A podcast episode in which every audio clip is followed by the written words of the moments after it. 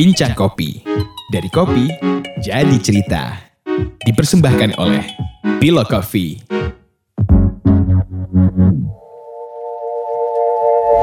Selamat datang di Bincang Kopi bersama dengan saya Dian. Di episode perdana ini, Bincang Kopi mengundang sosok perempuan yang berkecimpung di industri kopi. Beliau merupakan salah satu generasi pertama Q-grader di negeri ini. Selama belasan tahun, dia telah bergelut menjadi Q-grader, instruktur, dan juri kompetisi kopi baik skala nasional maupun internasional. Dalam kesempatan ini, kami akan mengupas sejarah dan perkembangan karir seorang Resiandri Triane di dalam industri kopi Indonesia. Mbak, silakan.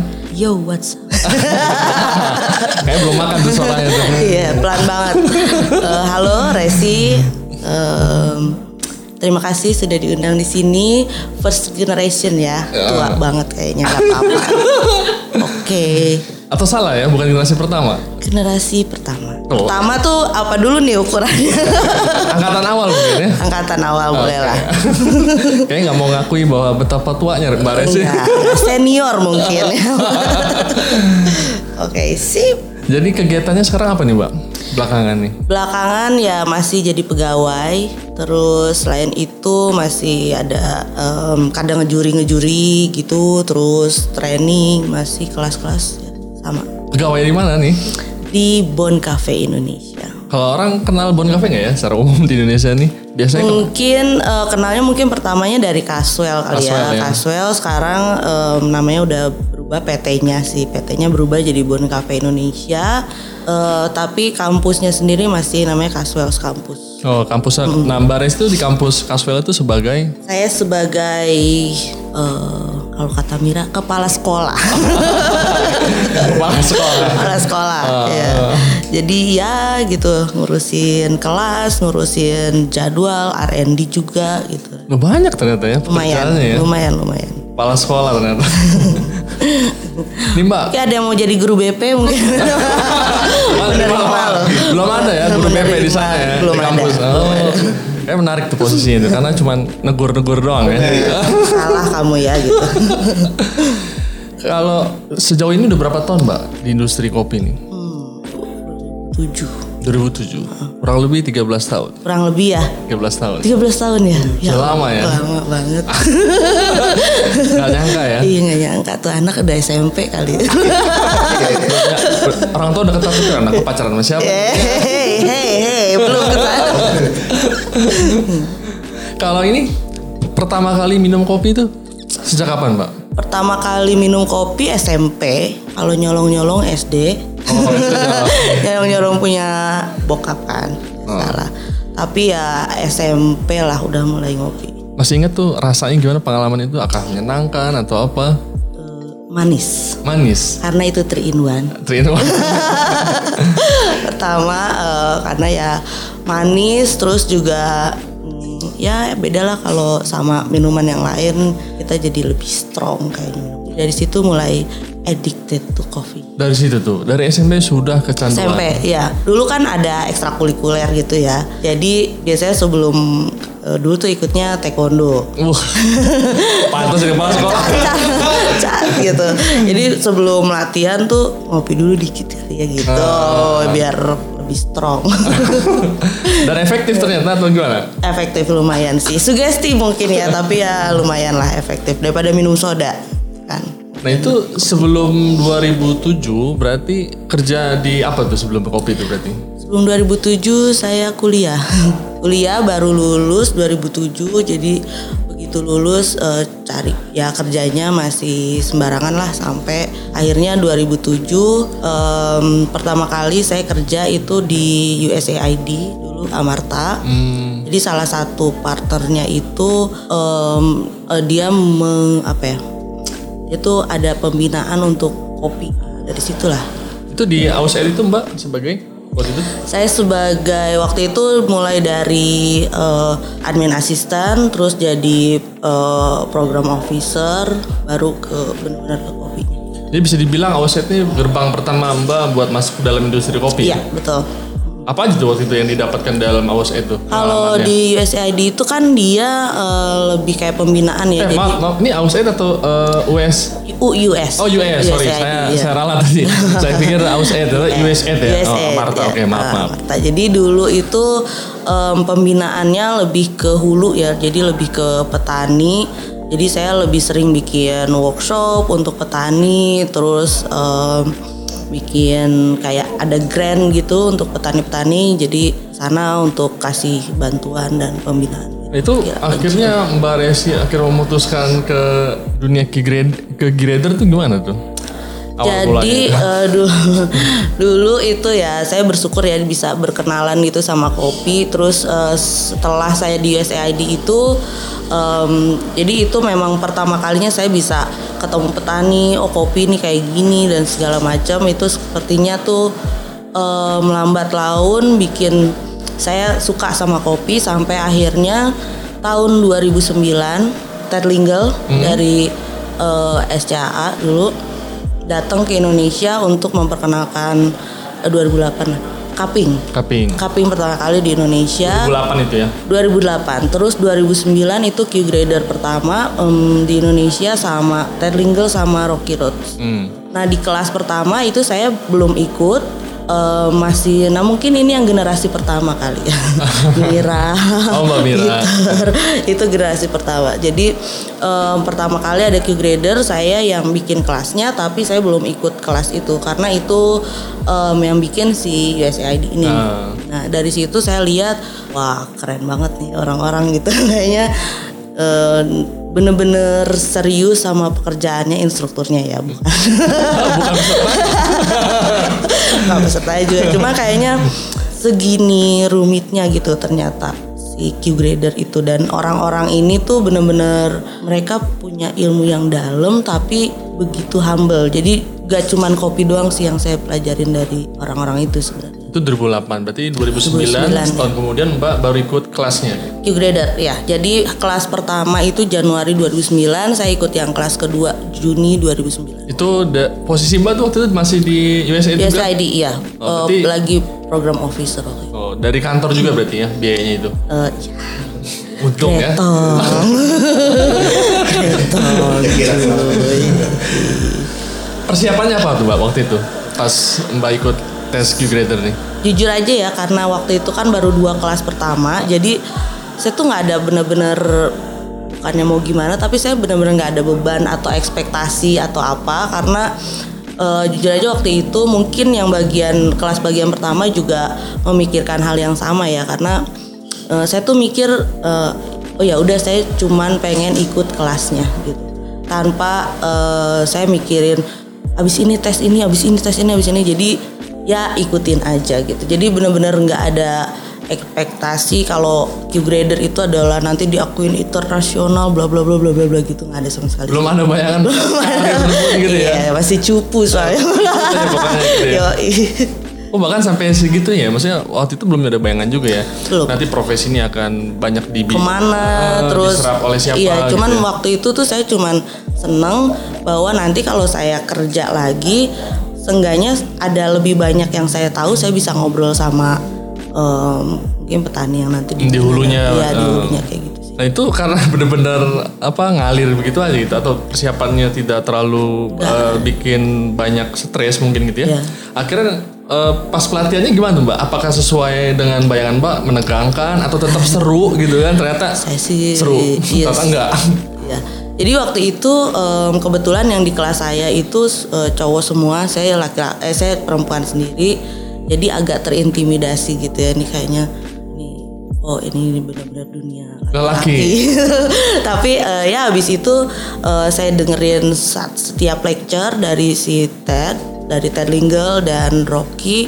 eh, ya saya menikmati tiap kelasnya aja gitu. Jadi eh, saya nggak mikirin yang lain. Eh, besok tes, oke besok tes gitu. Ada retake ya udah ambil aja gitu. Sempat retake juga Satu, satu. Ya. Apa itu mbak? eh, sugar brownie. Itu yang paling sulit buat mbak waktu itu? Oh, Atau ada hal ya- yang lebih sulit lagi sebenarnya? Cuman entah gimana lulus eh, itu paling sulit sih. paling sulit Nah, ya. Yang lain sih alhamdulillah, alhamdulillah nggak ada retake, jadi cuman satu itu retake sekali, alhamdulillah selesai. Itu kan eh, Resi pada 2009. Nah, sekarang kan 2020. Apakah tetap sugar browning itu paling sulit untuk membahas sekarang? Kalau sekarang ah. Yang sulit apa karena saya sekarang? udah hafal. Mau nomor berapa? Ayo. Gila bertahun-tahun nyumin begitu no masa iya hafal ya kan. Kalau sekarang apa berarti yang paling sulit? Kalau sekarang yang paling sulit em, buat saya sih dari dulu sampai sekarang cupping. Oh, cupping. Cupping. Karena eh, apa ya? Kita butuh sel karena kalau kita cupping itu maksudnya nggak ada pakem khusus atau rasa itu udah pasti definite bakal begitu gitu. Jadi selalu butuh development gitu. Jadi kita perlu banyak referensi lagi, vocabulary lagi dan itu yang biasanya nggak boleh berhenti belajar sih cupping. Sampai sekarang. Berarti setiap hari Mbak itu melakukan cupping ya? Em, seminggu tiga kali. Seminggu tiga kali. Berapa jam berarti sehari itu? Sehari paling satu setengah jam karena itu juga kebetulan tuntutan dari pekerjaan juga. Tapi eh, saya juga ngejalaninnya juga dengan seneng gitu. Jadi pertama mm, saya cupping itu sama semua eh, tim, sama semua tim di Caswell di Bon Cafe. Mau itu sales, mau itu teknisi, eh, semuanya kita cupping itu di hari Rabu. Habis itu Oh Selasa saya ke roastery saya cupping sama Pak Agus eh, untuk untuk em, quality control batch batchnya tiap roasting. Rabu kita cupping bareng-bareng. Kamis itu untuk espresso biasanya. Itu blend. Nah pas kembali tadi Mbak ya ke ujian awal tuh di grader tuh di Medan ya? berarti? Di Medan, Nah, betul. Itu kan ternyata Mbak eh, sendiri perempuan, eh, cowoknya banyak gitu ya. Kan tuh terintimidasi. Itu gimana tuh untuk ngatasin intimidasi itu gimana? I can do this. ya lebay gila. ya eh, enggak sih. Jadi eh, untungnya ya si semuanya itu saya juga cukup kenal. Jadi saya cukup nyaman ada di kelas itu gitu. Kayak kelas itu saya bareng Pak Agus, ada eh, teman-teman yang dari Medan juga yang saya sering ketemu juga jadi walaupun eh, saya ngerasa oh ini dunia laki-laki tapi saya kayak sekelas sama teman aja jadi ya nyaman Jadi emang nggak ada yang me- merendahkan kemampuan Mbak ya sebagai enggak, perempuan waktu enggak itu ada ya. sama sekali. Jadi termasuk makanya tetap nyaman gitu Tetap ya. nyaman. Jadi ya kita juga bercanda-bercanda, seru-seruan di kelas itu. Jadi ya lumayan itu Lulus semua tuh Mbak waktu itu. Enggak. Sayangnya enggak. Dari berapa orang tuh? Jumlahnya itu berapa terus yang nggak lulus berapa? Saya lupa yang nggak lulus berapa tapi jumlah kelasnya itu sekitar 24 orang. Yang lulusnya lupa lah ya. Lupa lah yang lulus. Nah itu kalau dari perkembangan materi nih Mbak dari 2009 tuh sampai sekarang itu ada perubahan kan Mbak? Ada. Materi ajarnya? Ada ada. Tapi eh, core-nya masih sama, tapi mungkin ada beberapa eh, perubahan itu mengikuti perubahan dari tren kopinya juga kan Oh. gitu. Kayak misalnya em, kita belajar juga tentang acid, sekarang lebih development lagi acidnya terus em, pasca panen dan lain-lain. Memang ada perubahan yang ngikutin tren. Jadi ntar ke depannya pun selalu akan begitu terus. Setiap Ya, ada ada- perubahan-perubahan. Adjustment lah mungkin. Nah itu kalau soal so- eh, konteks perubahan nih, itu biasanya kalau apakah dari setiap negara ada perubahan, misalnya kayak pasca panen di Indonesia kan lagi terkenal mbak eksperimental ya, ada natural hidro, apa hidrohani lah dan sebagainya. Oh, Oh, apa nih ya? Apakah itu juga eh, menjadi bahan pertimbangan untuk eh, mengembangkan materi-materi eh, key grader? Enggak juga sih sebenarnya eh, tetap Q grader itu pada core-nya. Jadi kita em, itu basicnya kita untuk kita bisa develop ke depannya gitu. Jadi yang diajarin basicnya kayak misalnya eh, aroma deh. Aroma di kopi itu kan banyak banget gitu. Cuman di Q grader kita cuma belajar 36 yang merupakan basic eh, mungkin aroma di kopi gitu yang biasanya kita sering secara umum ketemu gitu. Kalau dari cacat misalnya Mbak, itu ada berubah nggak? Misalkan dulu dianggap cacat, sekarang tidak. Misalkan kayak kuku kambing atau orti gitu. Um, overall masih sama sih kuku kambing masih masuknya kayak ke broken gitu. Tetap dianggap cacat ya, eh, nggak dianggap sebagai kekhasan misalkan geling basah gitu. Tergantung. tergantung lagi. Tergantung kita harus lihat fisiknya juga gitu. Kalau memang dia cuman sedikit biasanya ya eh, enggak termasuk cacat. Tapi kalau dia udah benar-benar belah Nah itu baru masuk ke blok. Oh, jadi juga dinamis juga ya Iya, penentuan iya, penentuannya fleksibel, gitu. Oke. Nah, kan Mbak Resi juga sebagai instruktur nih ya. Benar gak? Saya pengajar. Oh, beda Mbak pengajar sama Beda instruktur karena gimana? eh, pengertiannya? em, ya kalau instruktur kan eh, sebenarnya saya udah ngajar tuh dari dari lama jadi saya lebih. Oh, disebutnya pengajar ya. Iya. Pengajar muda ya buat senior tetap terngiang-ngiang generasi pertama oke Kalau pas selama pengalaman mengajar nih, eh, yang Mbak Resi temukan dalam kesulitan eh, pengajaran tuh apa aja? mungkin em, kalau saya sih yang sulit apa ya? Gimana saya bisa menyampaikan sesuatu yang sulit dengan cara yang gampang? Itu yang paling menantang sih Jadi misalnya kayak bahasanya gitu ya. ya mungkin gimana cara orang ini nyaman karena kan kayak kita belajar cupping sebenarnya itu kan kalau buat orang yang baru ke kopi itu ini apaan sih gitu kan jelimet banget gitu. Terus eh, lihat formnya juga garis-garis kotak-kotak gitu. Kayak apaan sih ini gitu. Nah itu juga sebenarnya eh, gimana kita bisa menyampaikan em, hal itu ke kita nganggapnya ya orang ini benar-benar nggak tahu apa-apa maka kita bisa sederhana mungkin gitu dan nggak terlalu teknis dan Oh. nggak terlalu jelimet buat orang. Jadi sebagai pengajar pun Resi juga eh, diberikan keleluasan ya untuk mengembangkan metode me- metode pengajaran sendiri supaya iya. eh, lebih nyaman gitu. Iya, Eh, karena em, sebenarnya sih nggak ada yang nggak ada yang eh, apa ngasih standar kalau ngajar harus kayak gini harus kayak gini nggak ada. Cuman kan eh, setiap kelas juga pasti berbeda orang. beda-beda orangnya, terus tantangannya juga beda-beda. Ya kita mesti fleksibel di situ sih. Oh, jadi Mbak Resi itu pokoknya setiap kelas dengan orang berbeda selalu eh, Beda. oh, ya nggak nggak setiap kelas beda sih cuman ya setiap batch kalau batchnya kelihatan beda ya mungkin ada modifikasi lah ya. ya sedikit seperti apa Mbak contohnya penyesuaian yang masih Mbak ingat? Contohnya kalau kelasnya itu benar-benar eh, bukan orang kopi yang ikut. Jadi ada akunting, ada dokter dan lain-lain yang benar-benar eh, dia bukan di kopi tapi dia suka kopi, mau belajar kopi, baru mau memulai bisnis kopi mungkin. Nah, itu pendekatannya biasanya beda sama kalau kita ngobrol gitu. Hmm, Kita udah biasa ngopi setiap hari eh, itu ya lebih kalau kita kan eh, udah udah bisa bicara lebih teknis gitu ya tapi kalau ke yang baru mungkin em, masih lebih, lebih sederhana sebagai pengajar pernah mendapatkan ini keluhan dari peserta, dari murid? Eh, Alhamdulillah kalau depan saya enggak mudah-mudahan di belakang juga enggak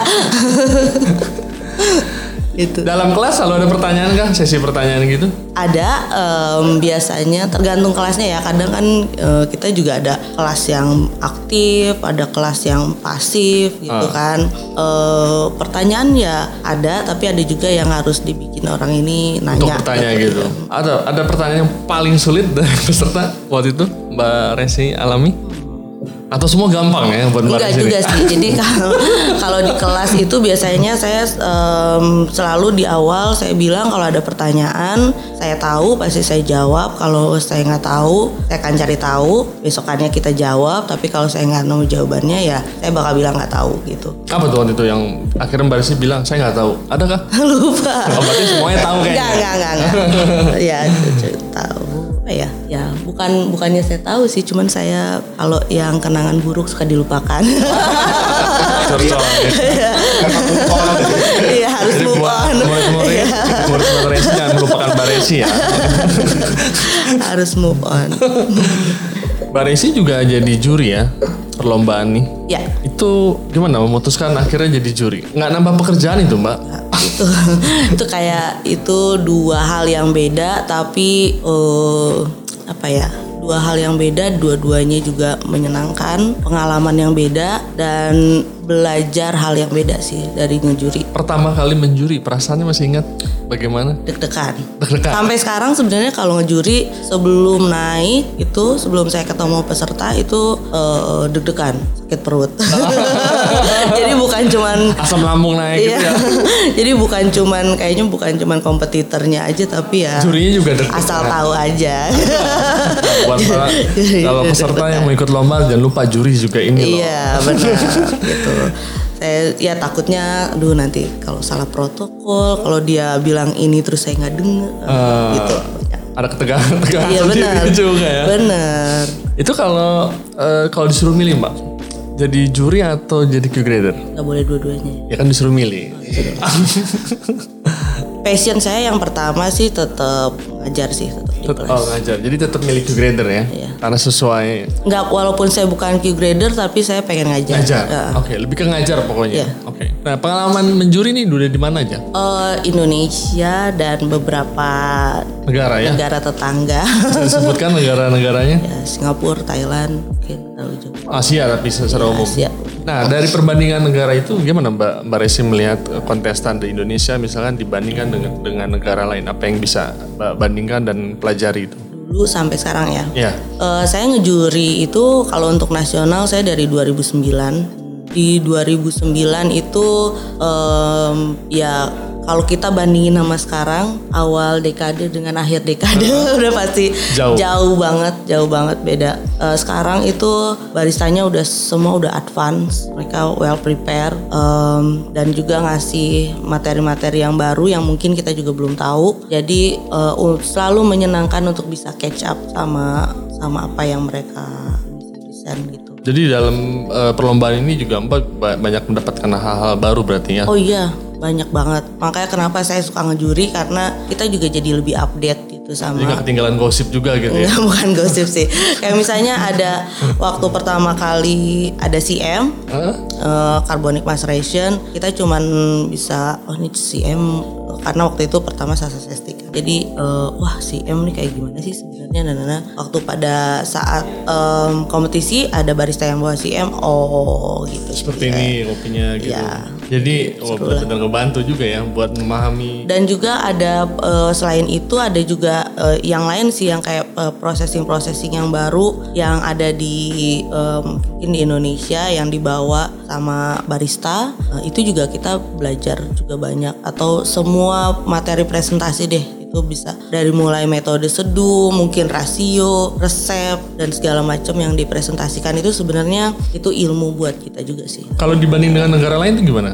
Kontestannya Indonesia dengan negara lain? nggak nggak kalah sih saya berani bilang kalau eh, Indonesia udah cukup advance sih Cukup maju berarti ya. Cukup maju Berarti kita udah nggak perlu apa merendah diri gitu ya Oh. melihat negara-negara lainnya. no no no no Iyalah, Indonesia di sana kok. iya. gila Eh, maju maju maju Ini mbak kembali lagi kan eh, sebagai perempuan nih mbak di industri kopi yang memang masih dianggap laki banget gitu ya. Mm, masih ya sekarang masih ya Ya kalau eh, tergantung kita lihat komposisi Oh, sih. iya. Misalnya kalau dari lihat komposisi kan masih tetap banyak eh, laki yang Oh. berperan kan dibanding eh, perempuan. Hmm. Kemudian kalau di hulu misalkan eh, perempuan tuh eh, masih banyak tapi penghasilannya lebih rendah. Misalkan buruh petik gitu kan atau buruh sortasi. Ntar Hmm. yang itunya cowok yang lebih besar pendapatannya. Maksud saya masih itu nggak bisa di apa pungkiri gitu ya bahwa emang masih ada ketimpangan gitu. Nah dari versi Mbak sendiri eh, melihat posisi perempuan ini dalam peran industri kopi seperti apa Mbak? Sebenarnya eh, menurut saya perempuan itu eh, berperan penting ya. Maksudnya kita nggak bisa bedain perempuan laki-laki gitu. Tapi saya bilang sama-sama berperan penting. Nah, eh, em, sama dari hulu juga sebenarnya mayoritas pekerjaan itu sebenarnya perempuan. Itu mau dia eh, buruh petik, dia bersihin ladang, dia mulai dari sortasi dan lain-lain gitu. Eh, sampai sekarang eh, walaupun nggak banyak menurut saya peran perempuan itu em, mem- jadi influencer lah influencer gitu walaupun nggak banyak tapi eh, saya seneng kalau lihat banyak barista perempuan atau perempuan-perempuan yang berkompetisi eh, atau perempuan yang memang eh, dia serius di di bidangnya lah apa pun itu nggak cuma di kopi karena eh, ya itu tadi itu bisa menginspirasi eh, orang banyak sih menurut saya gitu. Mbak Rizky pernah mendapatkan pengalaman eh, underestimate gitu, direndahkan gitu? underestimate. Saya nggak tahu ya cuman saya nggak pernah merasa eh, karena mungkin tembok kali ya. Kayak ya nggak nggak ngerasa gitu sih. Jadi saya cuman eh, ngelakuin apa yang saya suka apa ya, pekerjaan saya eh, kopi bidang saya yang saya suka alhamdulillah teman-teman semua di lingkungan saya sekitar saya sih nggak ya kayak gitu sih ya jadi ya kita bisa jalan berbarengan eh, saling mendukung dan lain-lain Untuk meningkatkan jumlah perempuan yang terlibat di dalam industri kopi ini, Mbak ada saran mungkin atau ada pandangan atau ada pikiran mungkin? saya ngeliat karena em, belakangan ini banyak sekali eh, saya cuman lihat dari misalnya dari yang ikut kelas deh gitu Ya. Sekarang udah banyak banget perempuan yang ikut kelas gitu. Kalau dulu memang eh, mayoritas pasti laki-laki ya. Tapi sekarang udah banyak banget perempuan yang eh, suka dulu deh suka sama kopi itu eh, saya juga appreciate banget. Jadi dari situ entah dia mau ngopi susu mau ngopi cappuccino terserah. Yang penting suka kopi dulu deh. Jadi eh, sekarang udah mulai banyak dan saya juga mulai banyak ngelihat eh, barista-barista atau perempuan di bidang lain di kopi ini. Jadi ya cukup senang. Cukup senang ya dibanding apalagi dulu gitu ya. Walaupun kadang nih kalau kedai kopi kalau perempuan tuh pasti tanya "Anu kopi pak, eh bu atau kak gitu ya. Atau kalau saya ini pergi nih misalnya sama Maria gitu ke kedai kopi. Eh, Maria pesen kopi, saya pesen katakanlah smoothies gitu. Oh ya. Itu yang diantri itu kopinya ke saya, smoothies ke Maria. Kadang kan masih ada Oh, iya, iya, kesan-kesan seperti itu. ya. Karena Gimana tuh Mbak lihat itu tuh kalau mungkin perempuan nih kelihatan wah ini garang nih kayak. nah, mungkin deh cucok minum smoothies.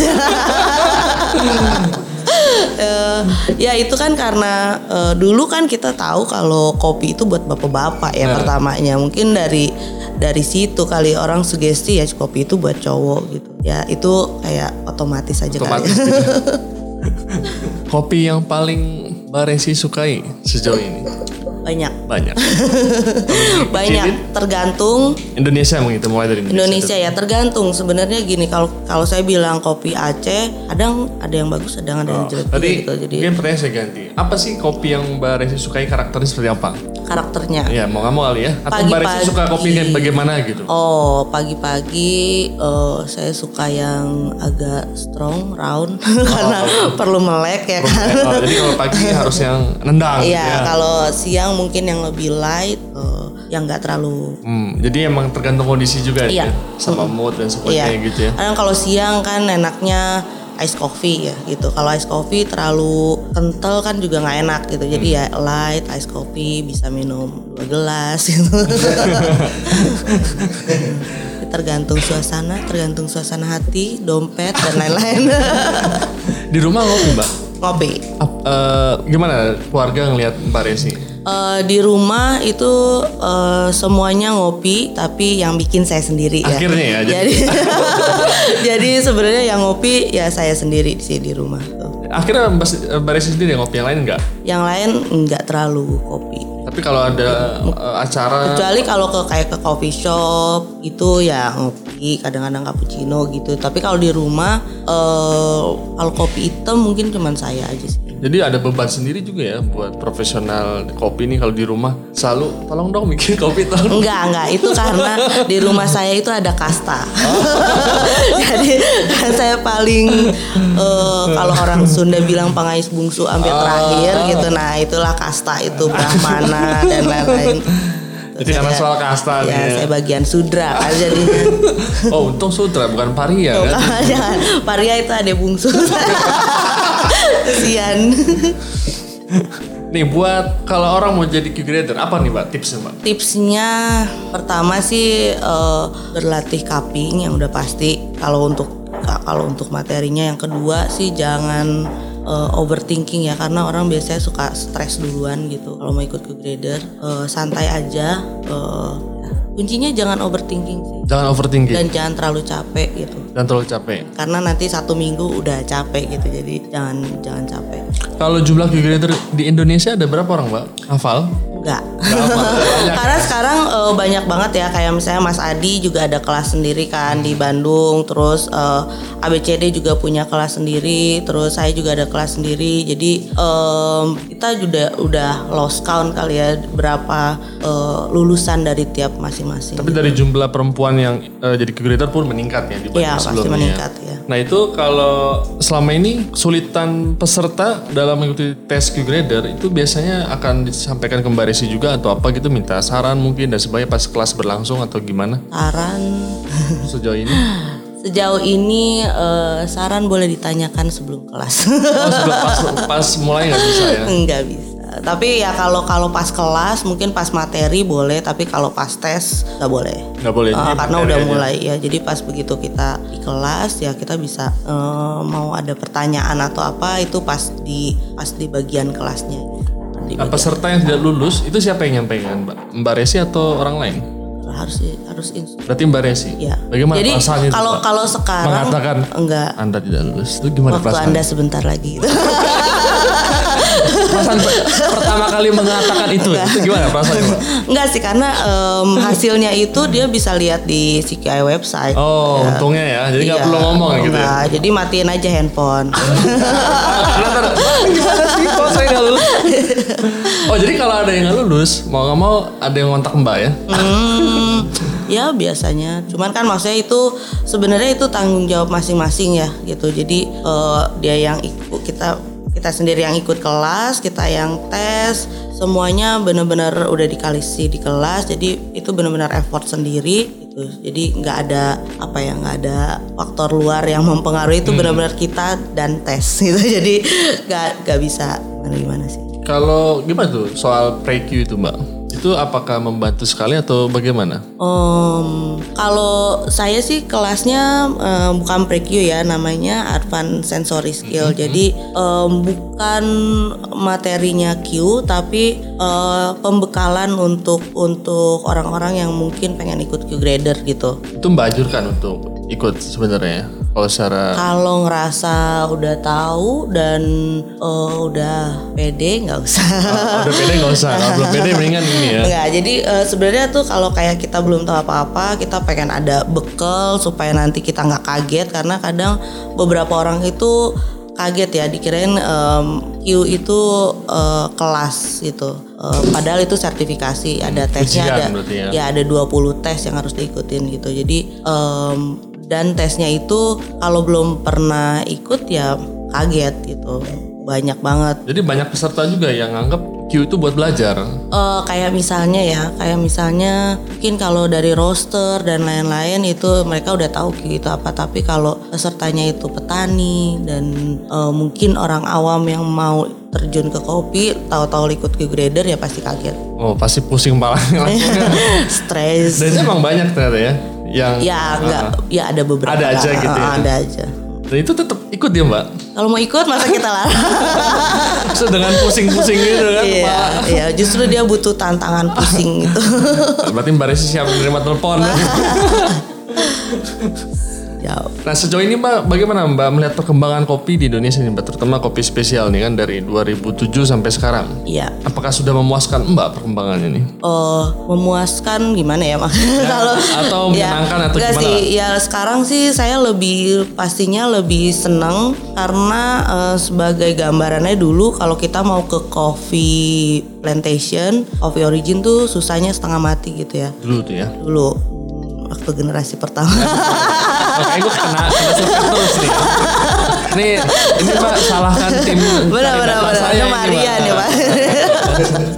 jadi dulu kalau kita mau ke eh, kebun kopi itu susahnya setengah mati gitu. Jadi karena juga internetnya dan lain-lain Instagram belum ada gitu. Jadi eh, susah gitu. Eh, aksesibilitasnya kopi sekarang udah jauh lebih lebih gampang dibandingkan dulu. Dan itu yang bikin saya seneng sih. Jadi eh, banyak orang bisa mengakses kopi dan bisa mengangkat industrinya ini juga gitu. Kalau sekarang nih perubahannya. Hmm, karena ya karena lebih traceable gitu. Kita jadi tahu kopinya dari mana, mau kopi apa aja bisa kita dapetin gitu ya. Jadi orang nggak males buat nyari kopi. Kalau sekarang ya. Iya. Kalau dulu mungkin ya, mungkin bukan malas berat Iya, gitu ya. berat gitu kayak mesti izin sama dinas ini, dinas ini dan lain-lain. Sekarang gitu. juga udah mudah ya. Iya sekarang udah tinggal lihat Instagram Aceh Coffee Green Coffee gitu gampang banget Iya sekarang banyak petani Iya. juga jualan di punya Instagram. Instagram iya Nggak perlu ke kebun gitu ya. gak punya Instagram punya Tokopedia Oh, ya iya. gampang Gampang. iya Nah kalau eh, kan Mbak ini udah belasan tahun. Nah ini nggak tertarik Mbak dengan bidang lain di kopi. Misalkan ada roaster, ada barista. Apa nggak kepikiran juga? nggak kepikiran. Kalau roast, kalau roasting sih saya udah udah dikit-dikit lah, udah udah mulai. Udah mulai nih ya. Hmm, kalau roasting sampel aja sih udah gitu. Cuman kalau roasting yang batch gede gitu masih Bapak Agus. Oh, Bapak Agus. Tem, yang barista ya tertarik juga. Sekarang sih eh, yang dari dulu saya nggak bisa-bisa itu mungkin latte art ya. Latte Jadi kembang kuncup, kembang pakis saya tuh nggak ngembang-ngembang itu kenapa? ya. Iya. Kalau bikin hati retak ya. Aduh, iya. Panggilan kepada Coach Robi Firlian. Tolong dong. Kalau ini eh, mimpi Mbak apa nih untuk dunia kopi Indonesia? Kalau boleh berbagi nih. Apa yang Mbak inginkan? Untuk kopi Indonesia menurut saya sih em, saya pengennya lebih banyak komunitas, lebih banyak akses eh, terhadap kopi dan info dan eh, lain-lain terus eh, les politik Eh, lebih ya tetap menyenangkan seperti sekarang Itu les politiknya gimana Mbak? Ya Seperti apa? les politiknya ya saya sih nggak gimana ya cuman kan sekarang tuh ya adalah Apa itu kelas dan ya enggak sih. Cuma maksudnya kalau sekarang mungkin em, karena misalnya nih misalnya A sama B saya misalnya saingan sama kelompok B perusahaannya gitu. Jadi em, oh oh. Nggak, jadi kayak misalnya ya eh, saya tuh pengennya ya kita di luar saingan di dalam eh tapi kita tetap temenan gitu. Kayak kayak gitulah les politiknya. Cuman sekarang kayak sama beberapa ya itu yang terjadi sih. Jadi itu yang bikin kopi itu menyenangkan gitu. Jadi ya kita boleh di luar kita saingan ya kan jualan tapi eh, kita tetap tetap eh, tetap temenan gitu. Kerja bareng Eh, gitu ya. kerja bareng. Ada BGI kita bisa ngumpul bareng-bareng di situ. Em, curahin apa yang bisa kita lakukan untuk industri ini gitu kayak gitu sih Oke Mbak Resi, terima kasih sudah meluangkan waktunya untuk ngobrol-ngobrol berbagi buat perkenalan awal. terima kasih Di sudah diundang ini. jangan kapok Demikian perbincangan kami dengan Mbak Resi yang membahas perjalanan karirnya di industri kopi. Terima kasih telah mendengarkan Bincang Kopi. Sampai bertemu lagi di episode berikutnya.